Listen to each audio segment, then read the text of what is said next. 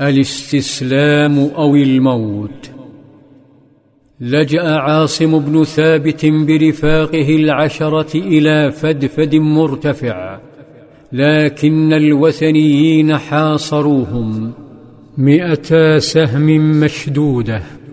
موجهة إلى أجسادهم.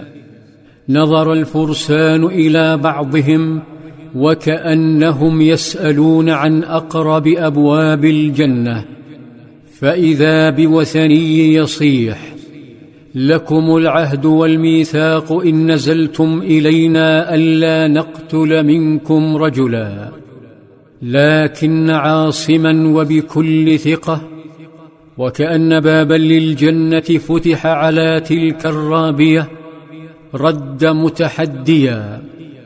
أما أنا فلا أنزل في ذمة كافر. فانضم إليه مرثد وستة من جنده. فاستودع ربه رسالة إلى نبيه صلى الله عليه وسلم. فقال اللهم أخبر عنا نبيك.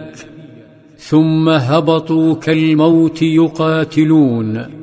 وكأنهم يزيحون الوثنيين عن أبواب الجنة لكن الكثرة تغلب الشجاعة. انطلقت عشرات الأسهم تخترق أجساد الفرسان تفجر شلالات الدم هوت الأجساد على الأرض ورفرفت الأرواح إلى النعيم وبقي على الرابية ثلاثة. هم خبيب بن عدي وزيد بن الدثنة وفارس ثالث. كرر الوثنيون هتافهم بالأمان وأعطوهم العهد والميثاق. فوثق خبيب وزيد بالعهود فترجلا عن الرواحل واستسلما. فإذا بالوثنيين ينقضون عليهما بينما قام آخرون بحل أوتار أقواسهم وتحويلها إلى أصفاد ظل الفارس الثالث يراقب.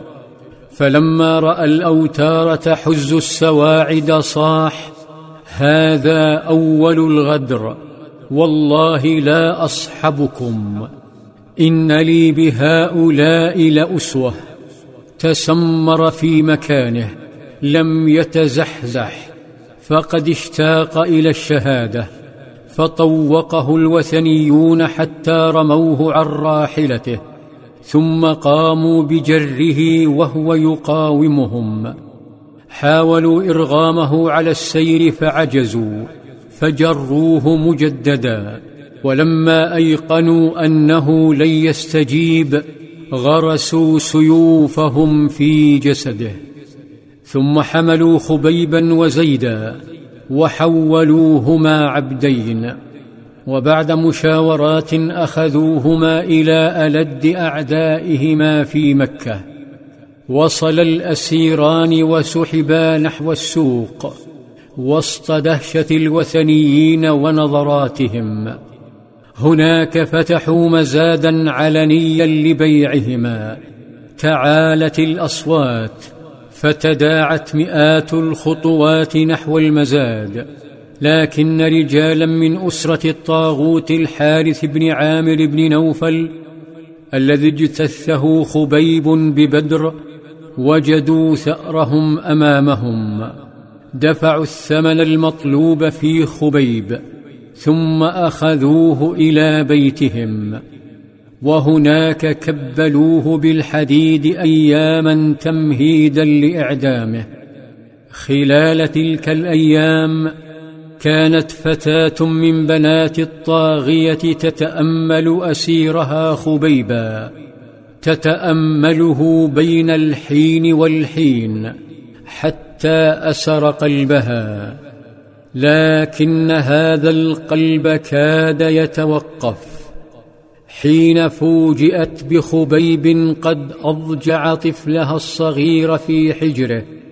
أضجعه وقد أمسك بموسى حادة في يده.